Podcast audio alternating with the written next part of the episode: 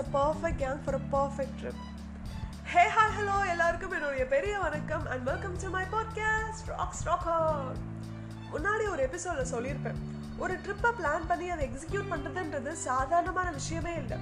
நிறைய WhatsApp messages, நிறைய phone calls, கடைசியாக அந்த பிளான் எப்படியாவது சக்ஸஸ்ஃபுல் ஆகணும். அதுதான் இருக்கிறதுலே ரொம்ப முக்கியமான ஒரு விஷயம். காலேஜ் டேஸ்லாம் நாங்களே ஒரு டூரை பிளான் பண்ணி போகிற அளவுக்கு அவ்வளோ பெரிய ஆளாலாம் நம்ம இல்லை.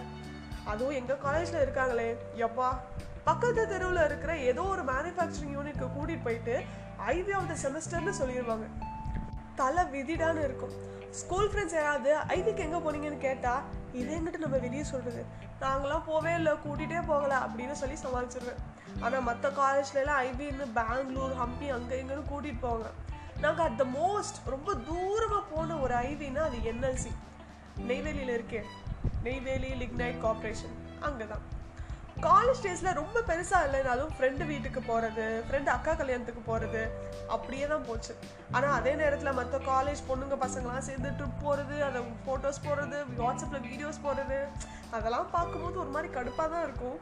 ஆனால் அது எல்லாத்தையும் தாண்டி ஒரு மாதிரி காலேஜ் முடிச்சு வெளியே வந்தாச்சு. இப்படியே வாழ்க்கை போயிருமோன்னு நினச்சிட்டே இருந்த நேரத்தில் தான் ஒரு சின்ன கேப்புக்கு அப்புறம் ட்ரிப் ஒன்று போவோம்னு எதிர்பார்க்காத நேரத்தில் ஆகஸ்டில் போட்ட ஒரு பிளான் தான் 3 days ட்ரிப் டு மூணார். ரொம்ப பெருசாலாம் யோசிக்காமல் ஃப்ரெண்டோட ஒரே ஒரு காலில் பேசாமல் ஒரு ட்ரிப் போகலாமா அப்படின்னு கேட்ட கேள்வி அங்கே ஆரம்பிச்சது. கடைசியாக ஆகஸ்ட் 29 நைட் எங்களை ட்ரெயின் ஏற வச்சது.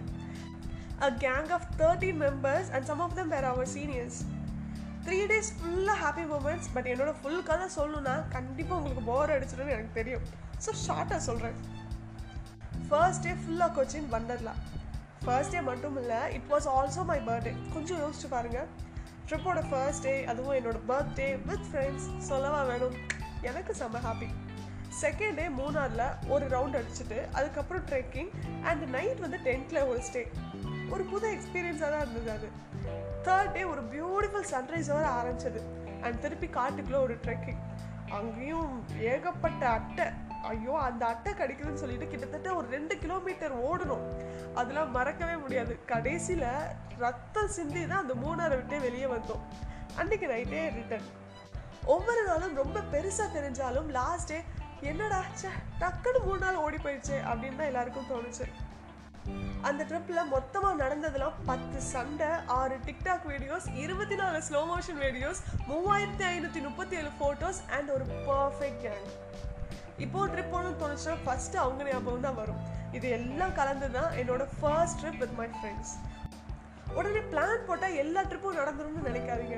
எப்படி தான் நம்ம தான் ஒரு 3-4 ட்ரிப்பு ஏற்கனவே போயிட்டு வந்துட்டோம். இந்த திமிரில் கோவாக்கு போகலான்னு இப்போ தான் ஒரு மாதம் முன்னாடி ஒரு பிளான் போட்டாங்க. அஃப்கோர்ஸ் கோவா போகிறது எத்தனை பேரோட கனவு இல்லை? Goa is still a dream for many boys, கரெக்டாக. ஆனால் சில பல காரணங்களால் என்னால் போக முடியாத ஒரு சுச்சுவேஷன்.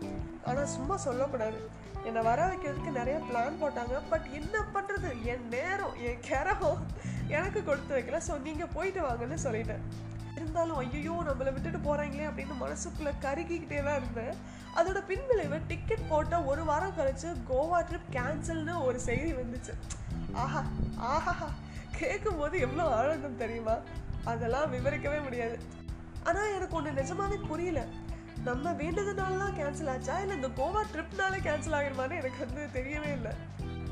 நம்மளை விட்டுட்டு போகணும்னு நினச்சாங்க, ஆனால் இப்படி மொத்தமாக போக முடியாமல் போச்சு அப்படின்னு நினைக்கும் போது ரொம்ப சிரிப்பாக ரொம்ப ஜாலியாக இருந்துச்சு. ஆனால் யோசிச்சு பார்க்கும்போது காலங்கள் எவ்வளோ மாறிடுச்சுல. முன்னாடிலாம் மற்றவங்களை சந்தோஷப்படுத்தி பார்க்குறதுல தான் நம்மளோட சந்தோஷமே அடங்கியிருக்குன்னு சொல்லுவாங்க. ஆனால் இப்போது நேர்மாறாக இருக்குது.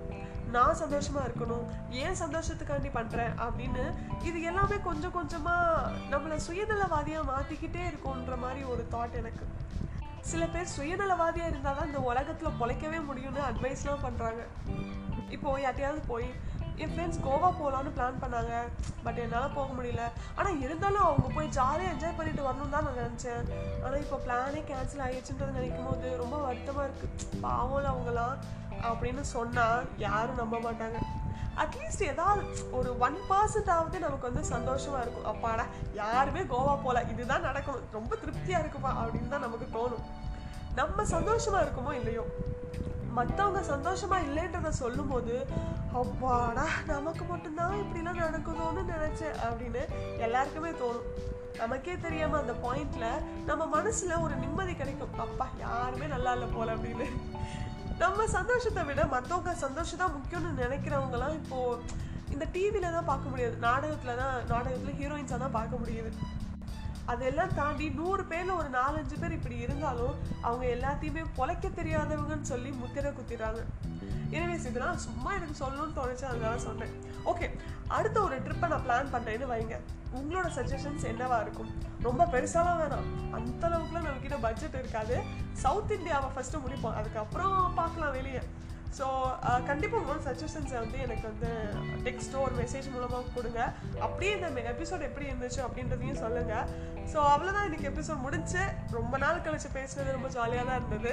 நான் இன்றைக்கி எபிசோடை மூடிட்டு கிளம்புறேன். அடுத்த எபிசோடில் பார்க்கலாம். அது வரைக்கும் டாட்டா, பாய்.